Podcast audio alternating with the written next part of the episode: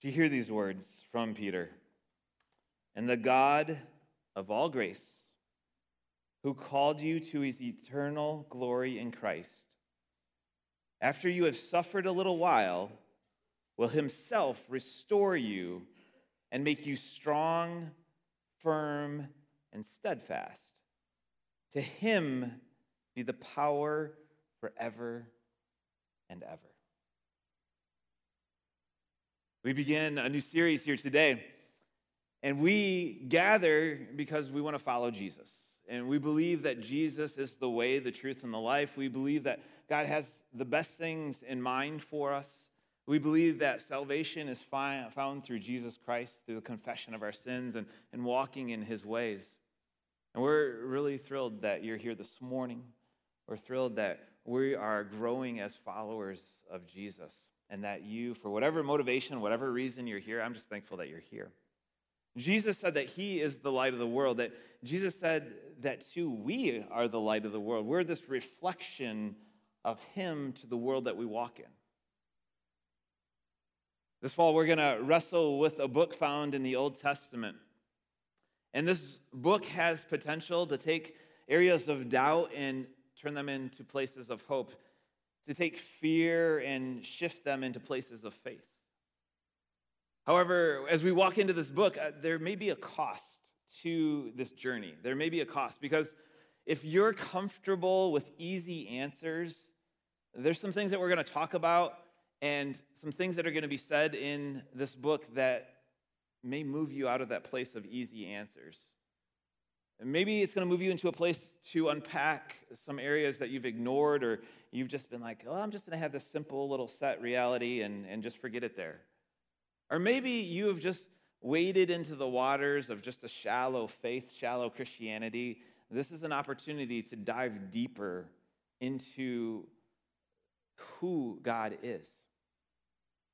Now, I hope that in these coming weeks that you take these, you know, 25, 30 minutes, whatever this amount of time of the message portion, and that you go wrestle with it. That you do not just have it resolved here. And, and I intentionally try not to wrap it all up in a bow and be like, here you go, have a great week. Is that I want you to walk out with questions. I want you to walk out wrestling. I want you to be able to have conversations and be like, oh, that didn't quite sit right. Oh, why? And to walk through this.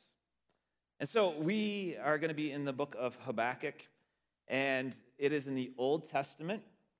The scriptures are divided up into the Old Testament, which is really the story of Israel and God's people, and then the New Testament is Jesus and, and beyond. And so if you are looking in scripture and you're, you're going through and, and you see some of these minor prophets here, you're getting close, all right? There's Habakkuk, fifth book from the, the end of the Old Testament. You can get there.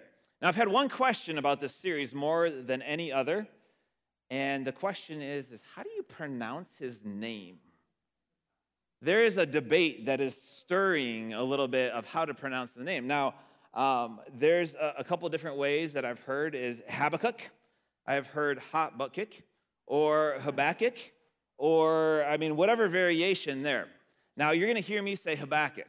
And just a scholar I listen to pronounces it that way, so I'm going to lean into that. If you want to call him Hab or Bach or whatever, go for it. Or you could be like, hey, that book that we're studying at church, whatever the pronunciation is, you can do that. But we've entitled our series Hope in the Dark. And this is a conversation between uh, Habakkuk and God. This is the framework that it is. Here's the outline of the entire narrative. First, it starts with a complaint or a lament. A lament is this cry out in pain or suffering, and then there's an answer from God. Habakkuk complains, laments again. There's another answer from God. And then finally, Habakkuk at the end gives a prayer of trust and worship. I heard this book described as, uh, wrapped up as a hope filled why. It addresses this question, and we could have entitled this series, Why God? Why? Why God? Why, why is this happening? Why this reality? Why? Because Habakkuk asked that question, and then we do the same thing too. I've asked that question. You've most likely asked that question. Uh, stood with a family just a little over a week ago in the middle of a tragic reality who asked that very question. Well, Habakkuk does this twice. Now, to frame in this narrative, there was an individual named King Josiah who reigned over the nation of Israel for about 30 years. And this was a season of great reformation, a great renewal, great return to faith. Things were good. Then, after his death, the nation declined, and King Jehoiakim came in, and scripture describes him as evil and doing detestable things. You can Google and find some of those things that people think that he was doing, which I would say they are evil and very detestable. But there is a nation in decline following their leader after the season of renewal and revival. And in this book, Habakkuk says, Hey, God, um, we, the nation of Israel, the Israelites here, we are sinning. There's all sorts of violence and injustice, and we're not following your word. We're a mess. How long are you going to put up with this? God says, Well, thank you for telling me this. I'm aware. I've, I know what's happening, and I'm going to answer you. And this is how I'm going to answer you. You know your enemy, the, the Babylonians? Uh, they're going to be part of the answer. They're going to come in, they're going to cause all sorts of destruction, and this is the answer. And Habakkuk's like, whoa, question number two, complaint number two, lament number two. We're bad, but they're worse. This was already a bad situation. Now, God, you're saying this situation is going to get even worse, and you're going to use the people who are even more sinful, who are even more like not following you, and you're going to go this way. God says, Yep, I'm aware of their sin. I'm aware of what's going on with them. Ultimately, they're going to fall, but it's going to be slow. And it's not going to happen in your time frame. It's going to happen in a different time frame. Those who, who bring violence and destruction, justice is coming for them. And God's saying, ultimately, I'm going to save you. But it's not today. And we see in the scope of history, about 10 years later, Jerusalem fell. It was destroyed. The first temple was destroyed in, in 587 BC.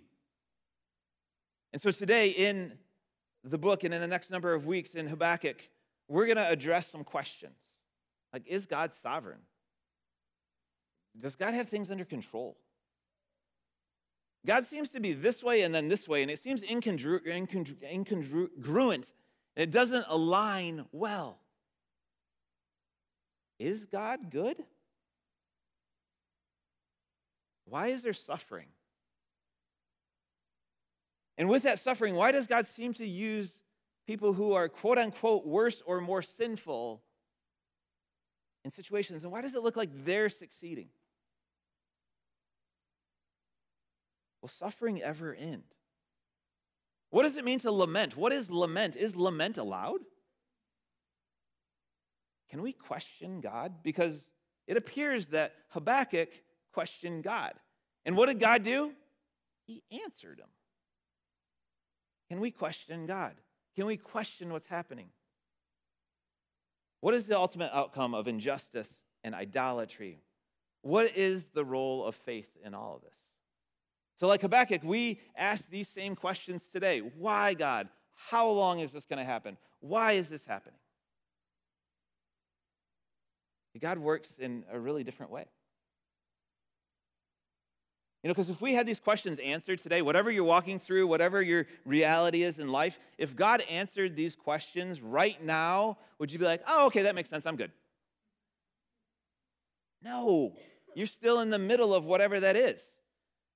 And once this problem or situation or difficulty is done with and resolved, probably going to face something else again.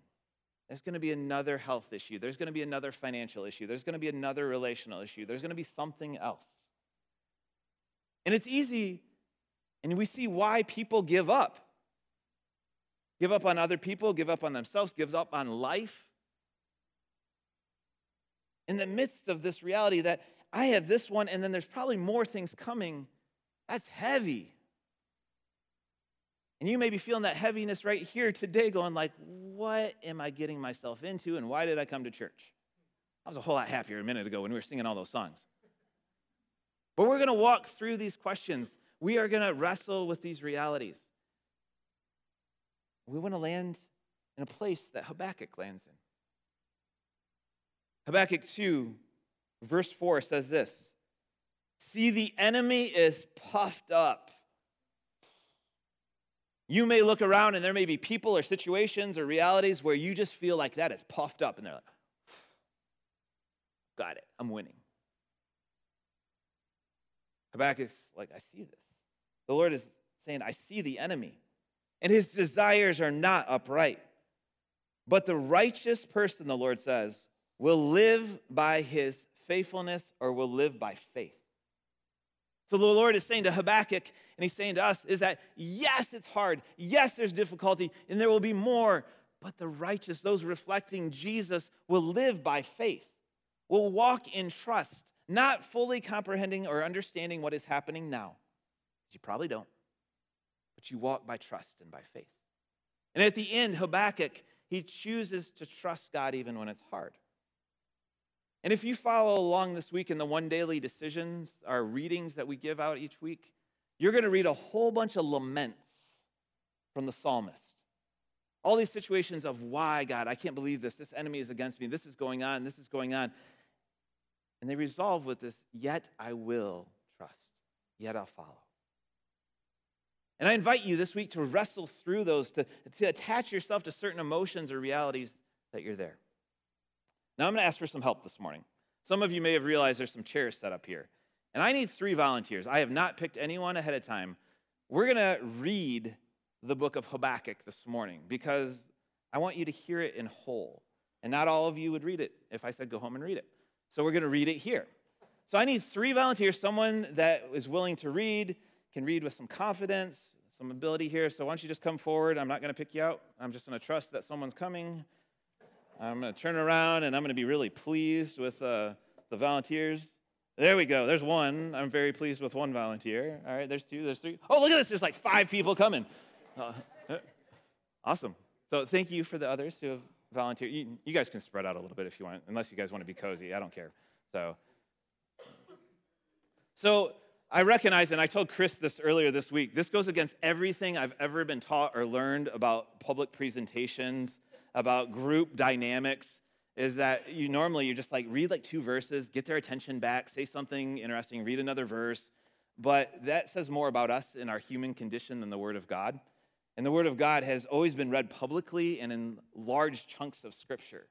And I have confidence, just like I had confidence in the first service, that you're going to be able to stay with it or you're going to be able to reconnect that's why there's some different voices. So when you zone out when Rob's reading, then you know Stephen's voice, you'd be like, "Oh, I'm back." Right? That's that idea. There you go. So just come back if you walk away. And this is your assignment as you listen: is what word or sentence or phrase or paragraph or concept you just is highlighted. It's like the Spirit of God just took a highlighter and said, "I want you to hear this. I want you to notice that." And you can read along in Scripture. I think it's going to be on the screen as well. Um, and so as we read, so um, you guys just go ahead and read straight through. And Rob, thanks for kicking us off. Appreciate it.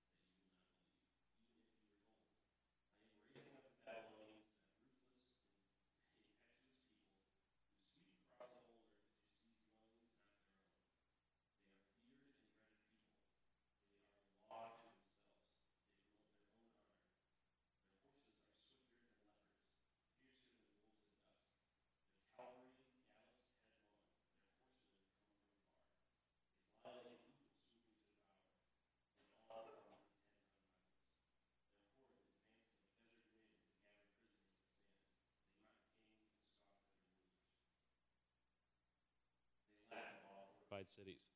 By building, Ethan, by building earthen ramps, they capture them. They sweep past like wind and go on. Guilty people who own, whose own strength is their God. Lord, are you not from everlasting? My God, my Holy One, you will never die. You, Lord, have appointed them to execute judgment. You, my rock, have ordained them to punish. Your eyes are too pure to look on evil. You cannot tolerate wrongdoing. Why then do you tolerate the treacherous? Why are you silent while the wicked swallow up those more righteous than themselves? You have made people like the fish in the sea, like the sea creatures that have no ruler. The wicked foes pull up uh, pulls all of them up with the hooks. He catches them on his net. He gathers them up in his dragnet. And so he rejoices and is glad. Therefore he sacrifices to his net and burns incense to his dragnet. For by his net he lives in luxury, he enjoys the choicest food. Is he to keep on emptying his net, destroying nations without mercy? I will stand at my watch and station myself on the ramparts. I will look to see what he will say to me and what answer I am to give to this complaint. Then the Lord replied, Write down the revelation and make it plain on tablets, so that Herald may run with it. For the revelation awaits on appointed time. It speaks of the end and will not prove false. Though it linger, wait for it. It will certainly come and will not delay. See, the enemy is puffed up his desires are not upright, but the righteous person will live by his faithfulness. Indeed, wine betrays him. He is arrogant and never at rest, because he is as greedy as the grave, and like death is never satisfied. He gathers to himself all the nations and takes captive all the peoples. Will not all of them taunt him with ridicule and scorn, saying, Woe to him who piles up stolen goods and make himself wealthy, wealthy by extortion? How long must this go on? Will not your creditors suddenly arise? Will they not wake up and make you tremble? Then you will become their prey. Because you have plundered many nations. The peoples who are left will plunder you, for you have shed human blood. You have destroyed lands and cities and everyone in them. Woe to him who builds his house by unjust gain, setting his high his nest on high to escape the clutches of ruin. You have plotted the ruin of many peoples, shaming your own house and forfeiting your life. The stones of the wall will cry out, and the beams of the woodwork will echo it. Woe to him who builds a city with bloodshed and establishes a town by injustice. Has not the Lord Almighty determined that the people's labor is only fuel for the fire, that the nations exhaust themselves for nothing? For the earth will be filled with the knowledge of the glory of the Lord as the waters cover the sea. Woe to him who gives drink to his neighbors, pouring it from the wineskin till they are drunk, so that he can gaze on their naked bodies. You will be filled with shame instead of glory. Now it is your turn. Drink and let your nakedness be exposed. The cup from the Lord's right hand is coming around to you, and disgrace will cover your glory. The violence you have done to Lebanon will overwhelm you, and your destruction of animals will terrify you, for you have shed human blood you have destroyed lands and cities and everyone in them. Of what value is an idol carved by a craftsman or an image that teaches lies? For the one who makes it trusts his own creation. He makes idols that cannot speak. Woe to him who says to wood, Come to life, or to a lifeless stone, Wake up. Can it give guidance? It is covered with gold and silver. There is no breath in it. The Lord is in his holy temple. Let all the earth be silent before him. A prayer of Habakkuk the prophet. Lord, I have heard of your fame. I stand in awe of your deeds, Lord. Repeat them in our day. In our own time, make them known. In wrath, remember mercy. God came from Teman, the Holy One from Mount Paran. His glory covered the heavens, and his praise filled the earth. His splendor was like the sunrise. Rays flashed from his hand, where his power was hidden. Plague went before him, pestilence followed his steps. He stood, the earth shook. He looked and made the nations tremble. The ancient mountains crumbled, and the age old hills collapsed, but he marches on forever. I saw the tents of Cushan in distress, and dwellings of Midian in anguish. Were you angry with the rivers, Lord? Was your wrath against the streams? Did you rage against the sea when you rode your horses and chariots to victory? You uncovered your bow, and you called for many arrows. You split the earth with rivers, and the mountains saw you and writhed. Torrents of water swept by, and the deep roared, and lifted its waves on high. The sun and the moon stood still in the heavens at the glint of your flying arrows, at the lightning of your flashing spear. In wrath you strode through the earth, and in anger you threshed the nations. You came out to deliver your people, to save your anointed one. You crushed the leader of the land of wickedness, and you stripped him from head to foot. With your own spear you pierced his head. When his warriors stormed out to scatter us, gloating as though about to devour the wretched who were in hiding, you trampled the sea with your horses, churning the great waters. I heard, and my heart pounded. My lips quivered at the sound.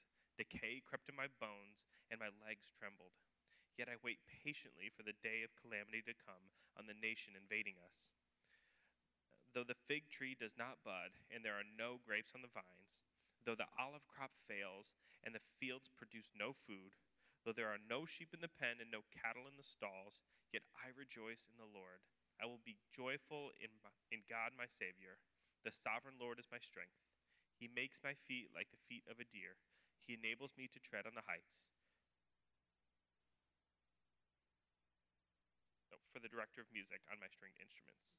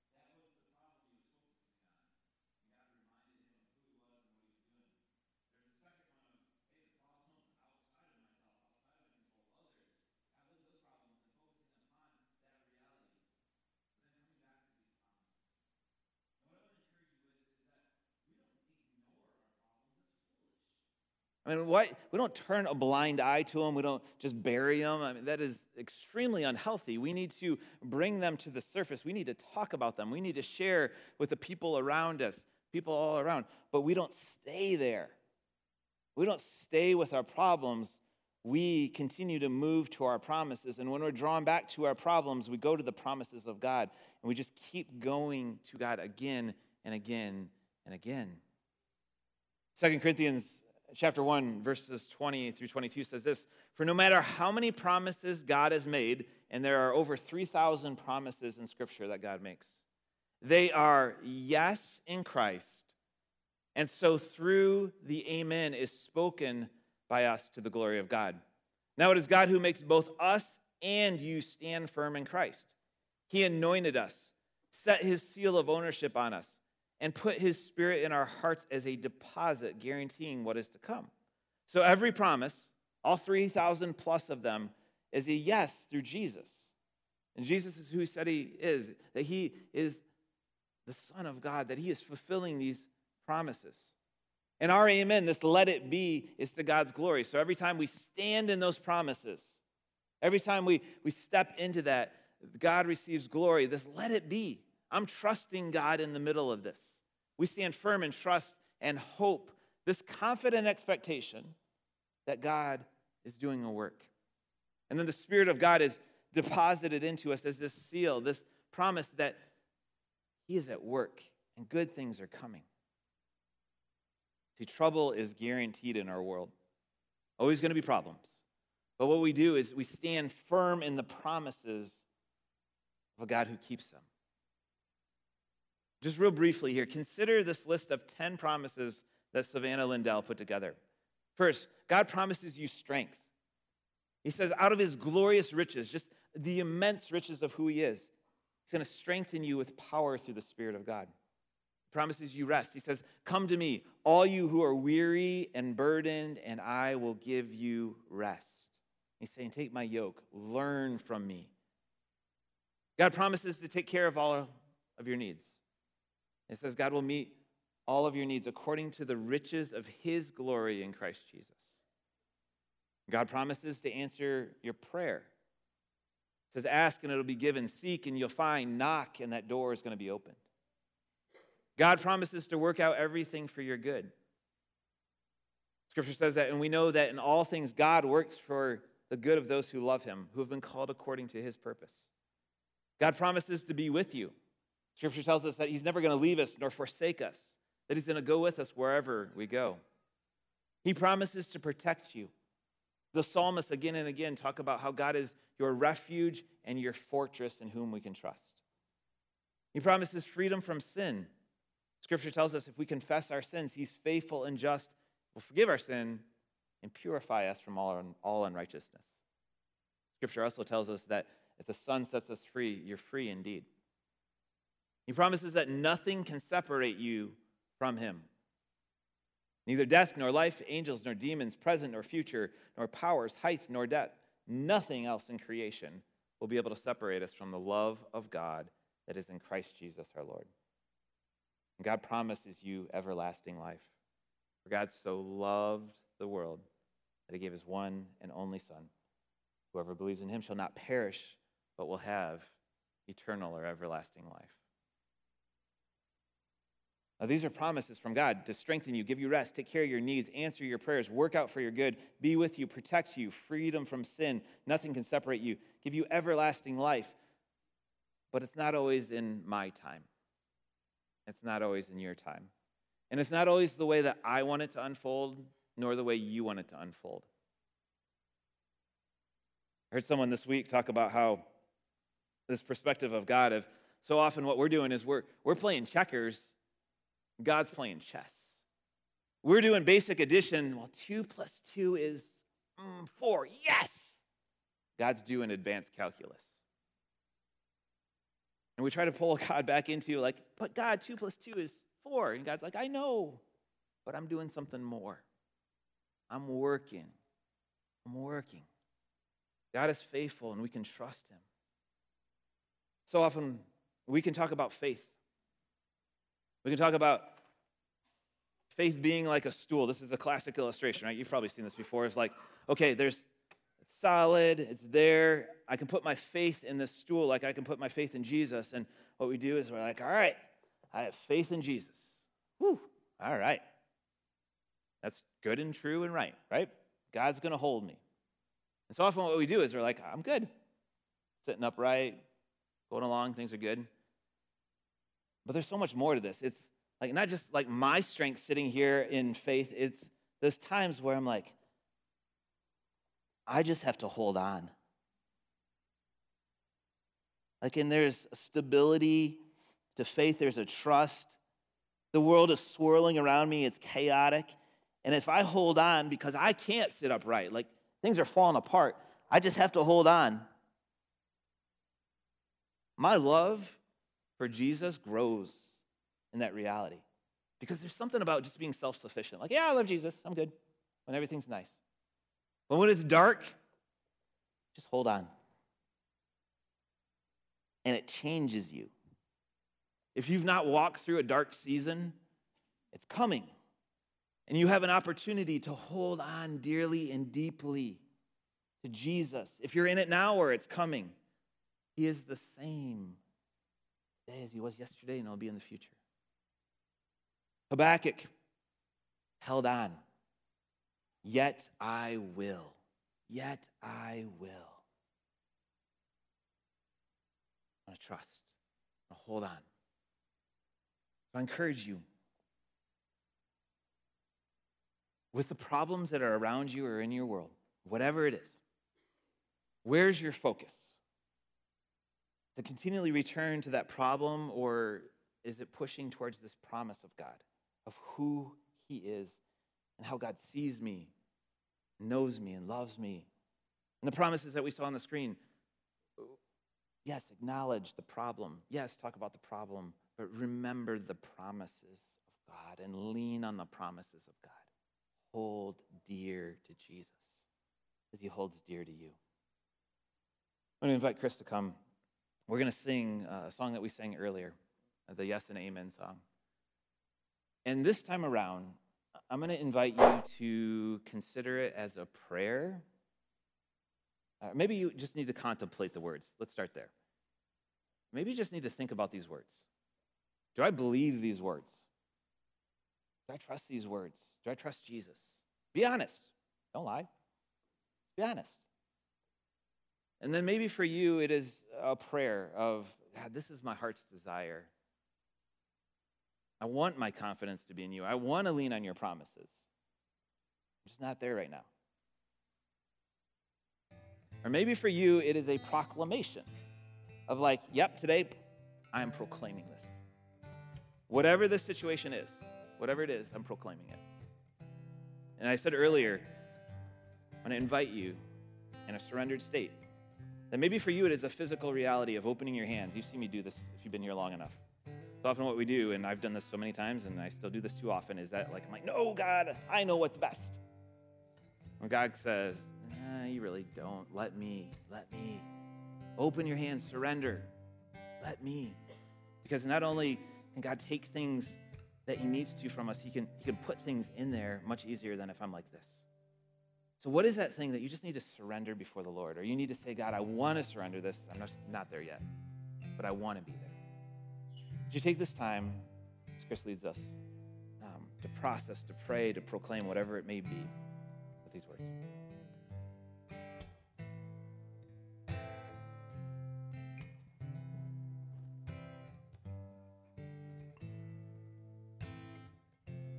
How grace, you brought me out of darkness. You have filled me mercy,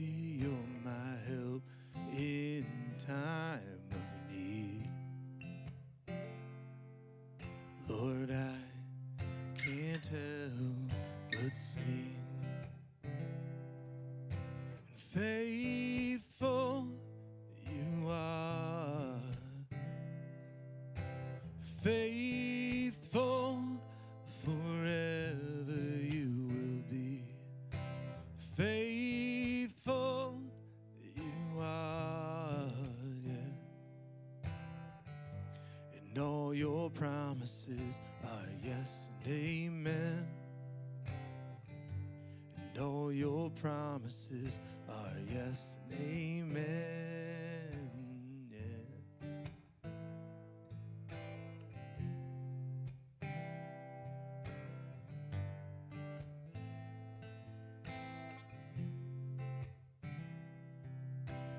Beautiful Savior, you have brought me near. You pulled me from the ashes,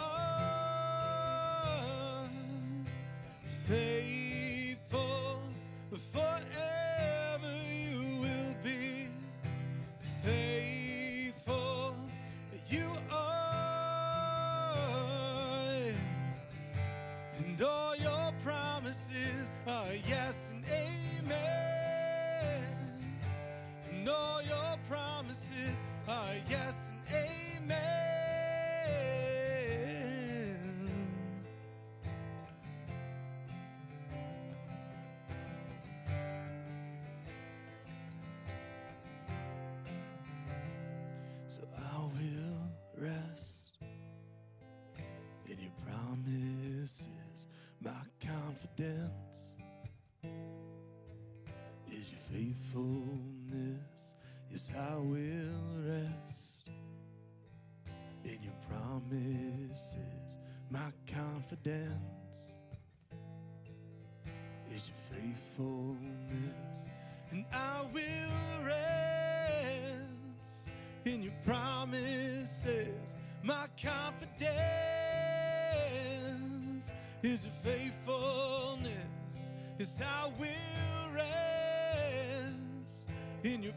your promises. My confidence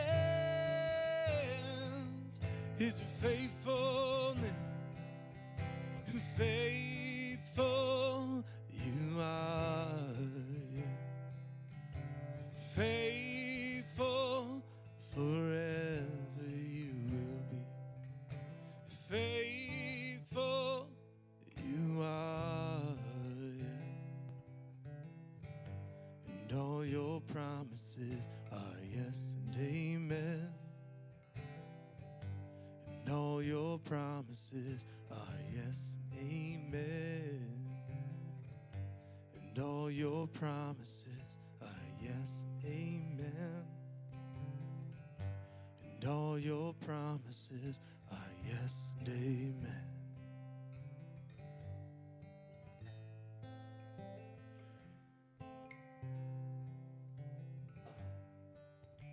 Lord, you've heard the prayers that were just prayed in the last few minutes. You've heard the proclamation. Um, Lord, you know the processing too. Jesus, I thank you for your faithfulness to us. Lord, your love for us, it is an unfailing love.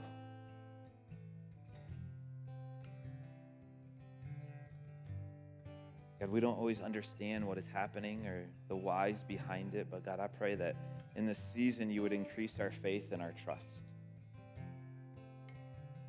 God, that we would turn to your promises, that we would turn to one another, God, for that strength, that encouragement, God, of others who are seeking you.